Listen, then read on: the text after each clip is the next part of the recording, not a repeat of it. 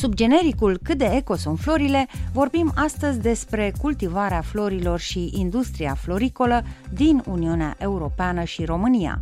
Ne-am propus să aflăm cât de verzi sunt aceste domenii și ce putem face ca floricultura și comerțul cu flori să devină sustenabile la nivelul Uniunii Europene.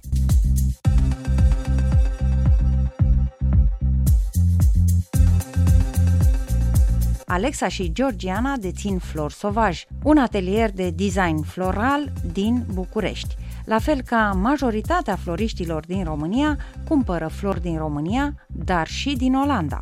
Afacerea pe care o conduc se bazează pe sustenabilitatea florală, un concept care înseamnă o atitudine responsabilă față de mediu într-un domeniu care, la prima vedere, pare a fi 100% verde – am întrebat-o pe Alexa Petre cât de eco-friendly este, din punctul ei de vedere, industria floricolă.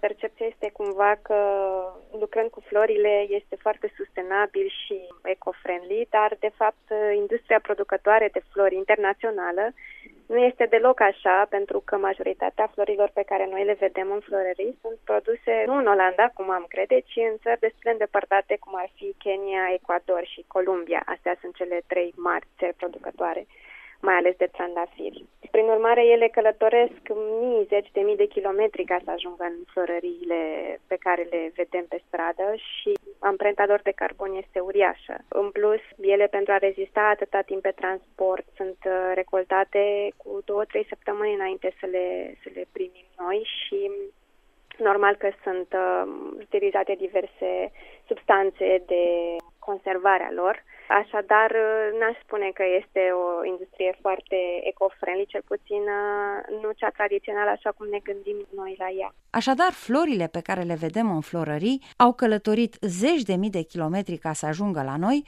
având o amprentă de carbon uriașă. Florile importate, odată ajunse în Uniunea Europeană, sunt transportate terestru sau aerian către beneficiarii din țările Uniunii Europene.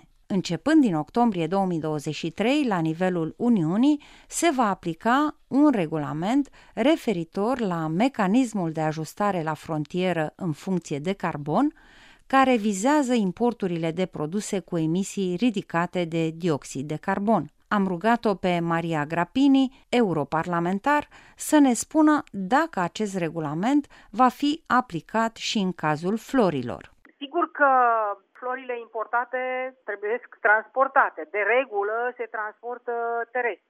Sigur, de la distanță mai mare poate și cu avion. Acest mecanism, de fapt, a fost introdus mai ales pentru țările terțe, în sensul că atunci când se importă și se transportă și intră în spațiul Uniunii Europene dintr-o țară terță, se dorește acest uh, mecanism de ajustare la frontieră în funcție de carbon, dar pentru anumite produse. E, în aceste produse nu intră și florile. Din acest punct de vedere, eu cred că nu este afectată, să zic așa, activitatea uh, nici cea de producție, nici cea de import acest regulament, mecanismul de ajustare la frontieră în funcție de carbon, reprezintă o componentă esențială din domeniul climei, că tot vorbim uh, și știe deja s-a acomodat lumea cu termenul de Green Deal. Eu spun că este o chestiune etică pentru producătorii și uh, pentru Uniunea Europeană și pentru cetățeni.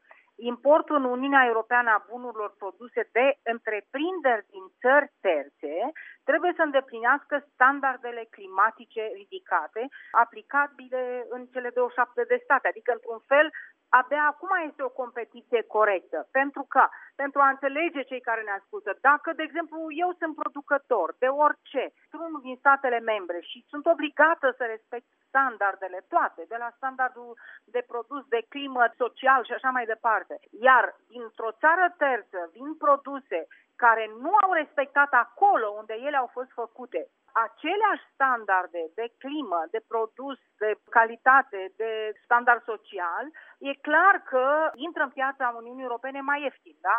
Dar ce pot să vă spun este că florile nu sunt cuprinse aici.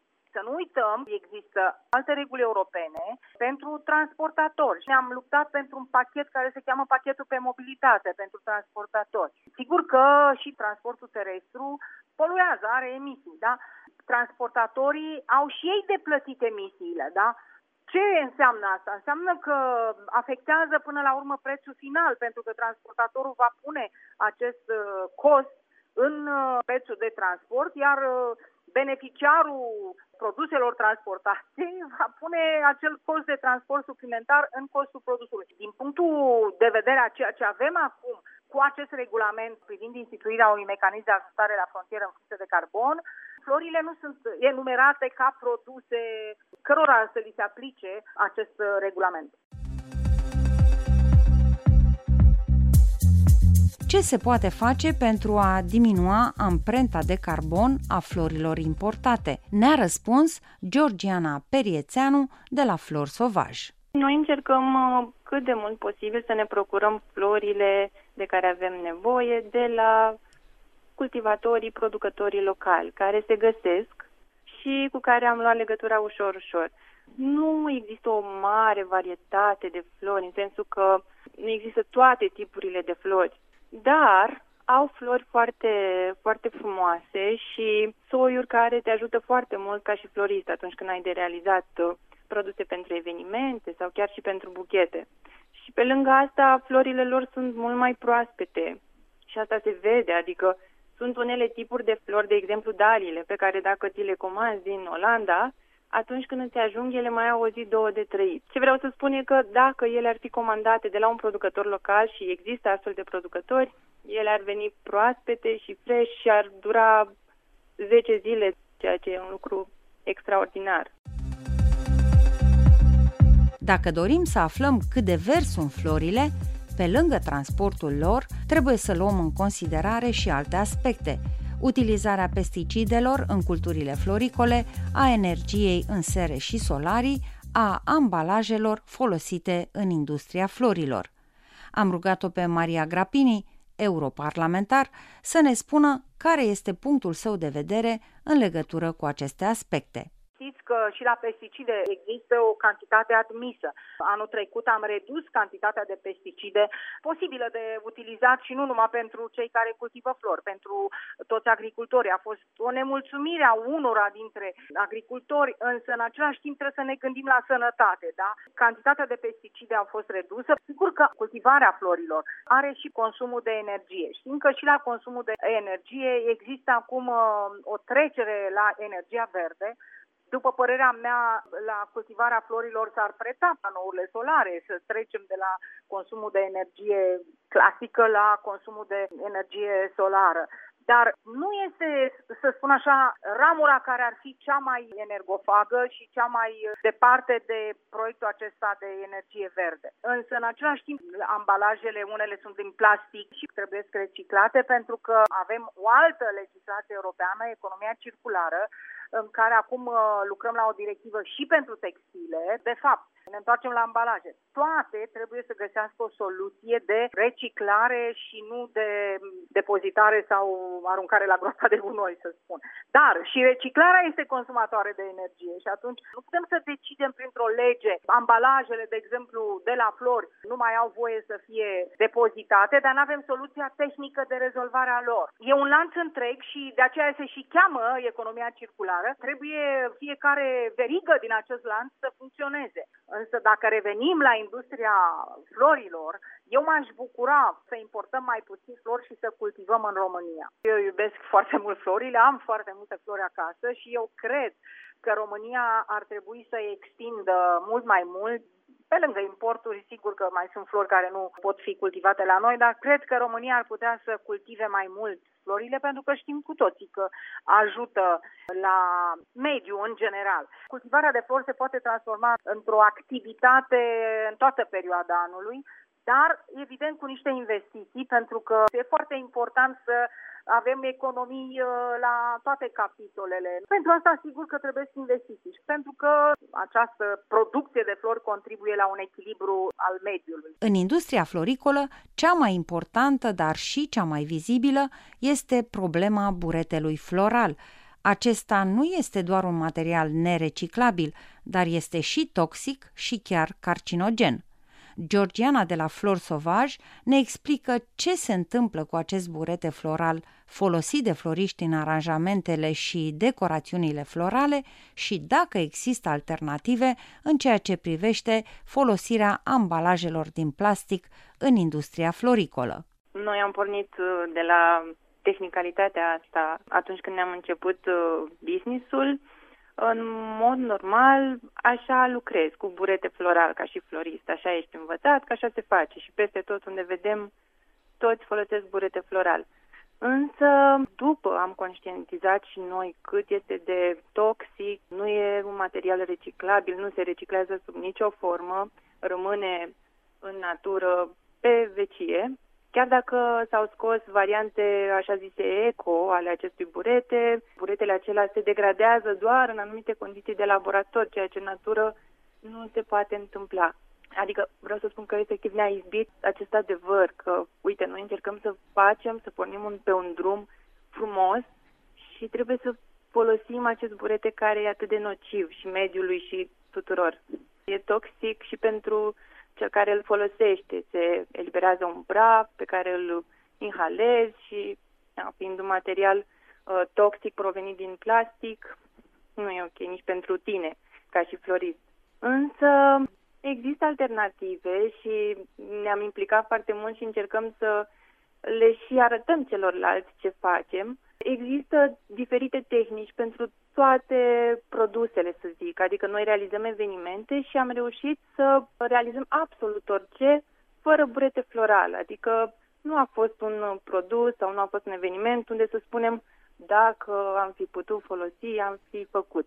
Sunt tehnici simple, care sigur sunt și mult mai eficiente ca și costuri, pentru că sunt uh, materiale refolosibile. Noi am renunțat, de exemplu, la folosirea plasticelor de unică folosință, să zic, atunci când avem de realizat un design floral, înlocuim tot ce ține de plastic cu alte materiale precum soară, sârmă și, de asemenea, în buchetele noastre nu folosim elemente plastifiate.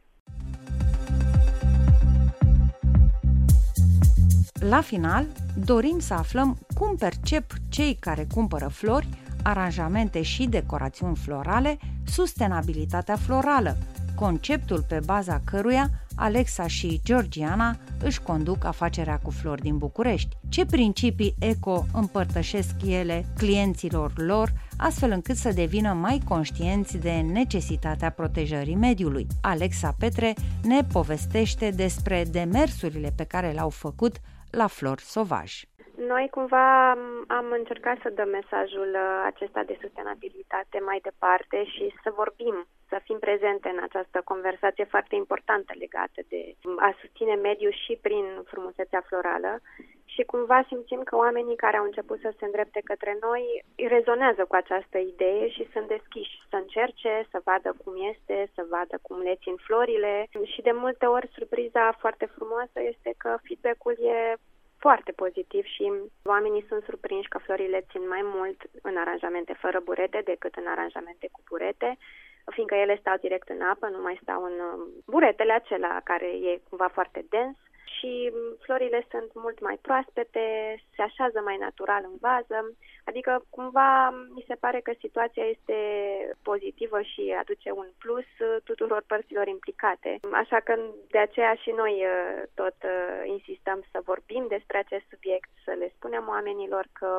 până la urmă a fi sustenabil cu florile este și un fel de alegere personală, pentru că și uh, cei care doresc să cumpere flori de la orice florărie, nu doar de la noi, se pot duce în florărie să ceară aranjamente fără burete sau, dacă nu se poate așa ceva, din diverse motive, să cumpere buchete în loc de aranjamente și să ceară ca acele buchete să nu fie învelite în um, foliile acelea de plastic, în celofan, în mă rog, diverse alte ambalaje de plastic, să ceară din hârtie. Cumva este și uh, ceva care noi, ca și industrie, încercăm să facem și să fie mai bine pentru toată lumea, dar și consumatorii, ca să zic așa, au o alegere și un cuvânt de spus, pentru că până la urmă de la ei pornește totul, că noi pentru ei lucrăm pentru a oferi flori frumoase celor care își doresc chestia. Eu cred că este mare nevoie de mai multă conștientizare pentru că problema buretelui floral este prezentă doar în interiorul industriei, între noi floriștii. În afara ei se comunică puțin pe acest subiect și de multe ori